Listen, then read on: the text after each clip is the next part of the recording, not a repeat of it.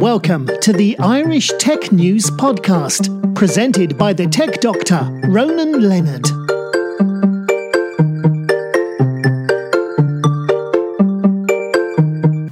Hi, uh, Ron here for Irish Tech News. I'm here with iDig with Stuart, Craig Stuart Garfinkle, who is one of the co-founders of iDig, and he's going to tell us about his background and also about the festival itself. Yeah. Well, uh, you know, my background is I am a classically trained composer. I'm also a jazz musician. And all I ever wanted to do my entire life was write big orchestral scores for things. And it just so happens that in this era, one of the places that you can really do that and really have a great time doing that is in the games industry, which is something I had never, I always thought, you know, I wanted to be John Williams.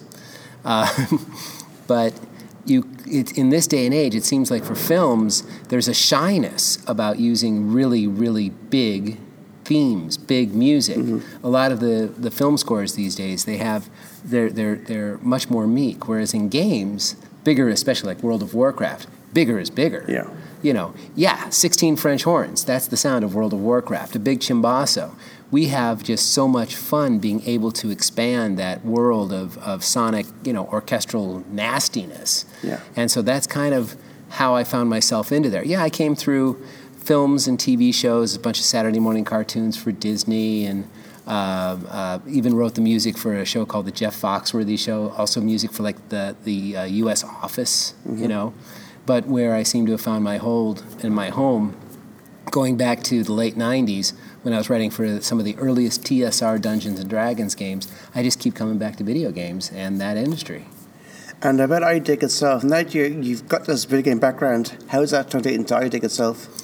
Well, I really need to blame, put the blame sorely on my wife. Uh, you know, Eimear is was out and she was uh, blogging about not blogging but tweeting about different things, and she just was getting a little frustrated about constantly meeting people outside of Ireland and performing for them, but hadn't been performing and hadn't done anything for Ireland since she left, yeah. which was you know officially around 2005 and it had been a good amount of time, and she really wanted to come back and do something. And so she had tweeted, you know, what if we did a, a concert or something? You know what? Concert isn't big enough. What if we did a, a music festival, yeah. a game music festival in Ireland? Would anybody come? Well, within five minutes, there were all these tweets lighting up, and, and some of them, like our friend Chris Rook, who's out here, has become one of our associate producers. Yeah. He was one of the first ones to say, I'm in. What do you need? I'll help. So it's like, okay, I think we're, we're off and running, and, and we're going to figure out how to make this happen and make it work. And then we realize we actually, especially with the, the, the wonderful crowd that we have, that I think we're onto something, a niche market that people, that's just going to blow up because there are people here from all over the world that have come for this. And it's really, it's, I'm so surprised, but then again, also not surprised. Well, I think it's a brand name because you got World Warcraft going and Blizzard. Yeah. And those two names they're known worldwide for gaming now. Yes. And when you get that, people will come to it. Yeah. Well, there's 100 million versions, not versions, but 100 million copies of, of World of Warcraft, you know, floating out in the universe, and, and I think 7 million daily players, and a very, very, very uh, passionate crowd base. Yeah, I got friends of mine who play this game nonstop, when, when they're not working, they meet up with their friends online to play the game. Yeah, and people don't understand what that is like or what that's about. It's imagine because people who've never lived in that kind of virtual world or had that kind of virtual experience, you actually, it's not just playing a game, you're actually interacting with other people inside the game and going on adventures together. And one of the things that just recently, you know, we've also become aware of, there's a lot of people who are, for example, disabled. Yeah. Who can't and have no mobility, who get into this virtual world and they can fly.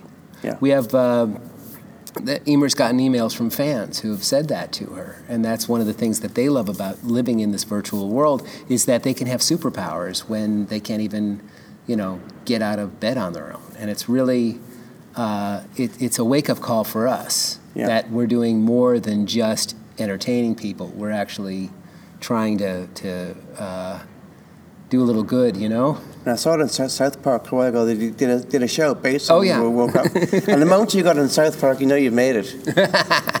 yeah, Joey Ray Hall, one of the founders of uh, Blizzard, was featured very heavily, and all of us who know him and love him uh, celebrate that character. Yeah, same with EA Sports. They did one of EA Sports and it was Gambling Babies. Oh yeah. And as I thought, once you once you've done that, I mean, yeah. you've got it made. And with with this, I mean, what you've got this festival here is bringing all these fans together of, of, of this of this game. Mm-hmm. And like, if you build it, it doesn't matter where it's held. If it's held somewhere, they will come. So if you do this next year and make it bigger and bolder, people will come because of what it is. Well, it's also we chose Dublin because Dublin, a, it's Eimear's home. Yeah. Eimear grew up in Kilconnell, Ireland, outside of Ballinasloe. Yeah. You know, I jokingly tell her that when she's on stage, the orchestra could be the size of a quarter of her town. Yeah. You know, that's how small the town is. If you got 130 on the stage, that's actually more than a quarter of the Yeah. town. Um, but you know, to do it here in Ireland, Ireland's a destination city. It's one of the reasons why the Web Summit was very popular Yeah. here, and it's one of the reasons why we're getting so much play from outside the country. Uh, and I think that if we promote that and, and work on bringing in people from around the world, we're going to see a, a massive expansion for next year. Because I'm looking right now, what you have here is compact and it's great because a Web Summit, every time you go to it, there's a stand there, and next day the stand's gone. And the guy who was there isn't there anymore. Whereas uh, today and yesterday, they were were, still there. Oh, yeah. Which is great. Well, we're, we what we have here, if you were here or if you saw it, we had uh, I think 22 different independent game developers with their games there, and they were there for our audience to play. But the other thing that was unintentional, which we realized, is more than us playing it, they were all playing each other's Yeah. games. And whereas they don't really get a chance to really interact and socialize, all of a sudden, by putting them in the same room together and letting them all walk around and play their own game, you know, play all the different games together, it's like, wow, the brains start clicking and the creativity starts flowing, and all of a sudden, they're all better game developers Yeah. because they've spent the time here looking at what everybody else is doing. And likewise, there's a bunch of uh, visual artists out here who specialize in doing their versions of you know fan art and games Yeah. and so on. And they, they survive. That's their business that they do that. And they're out here, and there's about 15 or 20 of them uh, uh, sharing all of their art. And it's just filled with art and games and screens. And uh, it's such good fun. And we just are so glad to be able to make this happen. You know? Well, for me, next year, it's next year, I like, I like the idea that the same guys who got stand one day are going to be there on day two and day three. So if he goes to, the longer the festival goes on, you know, in fact, the guy's going to be there next day. The Web Summit, when you walk along to a guy, his stand's closed and he's not there tomorrow. He's walking around, you, you can't find him. Whereas Yeah. here, I met a guy yesterday, he goes, I want to talk more about your game. He goes, Oh, uh, I'm here tomorrow. I'll, I'll be Yeah. That's fine. I'll talk to you then. And it was great. I could do that. Whereas normally at, so- at conferences you can't do that. The stands for one day only, and then they're, then they're gone. And they've got a small, tiny stand, and all the stands was, was like a wooden box type thing, and you're sitting there going. Oh, I had we had one of those. I Yeah. had one of those. We Eimear and I have an idea that we're working on for creating the musical equivalent of World of Warcraft Yeah. in a virtual world. It's something we call Muso VR or Conductrix. We've got we keep flowing back and forth, but it was an idea that we floated by at the Web Summit. That's actually how I met uh, some of our producers here. Yeah. Was at the Web Summit when we were trying to find a home for that. We're still working on it. We're very passionate about that. The idea for that is simply it grew out of the iDig Music Festival Yeah. Of creating a virtual world for musicians as well to work in, like we do with World of Warcraft. But that's another story. We're here Yeah. to talk about iDig. And also with, iDig, I noticed that uh, next year you're planning to get bigger. It'd be great to see uh, if you got more more space in the RDS. Well, if we have the people, we can always find the space.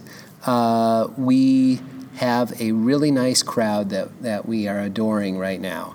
Uh, however, we need, if we were to better market ourselves through the rest of Europe, I think we would have 10 times the number of people Yeah. here. That's really what we're beginning to realize is that we have something truly special and all we got to do is let people know. And if we had the power to let people know what was happening, they'd all come, Yeah. You know? And we don't want to go to Lisbon or Yeah. someplace else. We want to do it here in Dublin and really make it happen because this is, you know, this is kind of my adopted home too now. I'm getting Yeah. very, you know, proud of being an Irish. Yeah. well, I think for me, basically, Web Summit was fun. People came the first year. Second year went, went doubled, and each year got bigger and bigger and bigger. And the thing with this, it'll happen. It'll it'll slowly grow. And then mm-hmm. you'll get to a size and think, well, I want to go to a certain size and manage it. Anything bigger than 10,000, maybe, think, how do I cope with this? I'm having trouble coping with the, the, the you know Yeah. the size of where we are now. What we need though is, I mean, we have a wonderful volunteer organization that uh, we just couldn't live without. They're all wonderful individuals who are very passionate about what they're doing, and we would never leave that or lose that. Yeah. But we also need more of a professional side because I'm a composer Yeah. we kind of fell into this. What I do is really well is I write music, and I'm wearing like 15 million hats right now, and I'm really loving it. Yeah. And I love being. I'm just getting such a buzz, and the adrenaline's going, and wondering what's going to happen next, and is this person going to show up on time? And and those parts are are are very fun and exciting, but. At a certain point in time, I need to exhale and enjoy myself Yeah, I think tomorrow night when the gig's over, you're going to just sit back, relax, and go, that's over for another year. yeah, I, I appreciate that.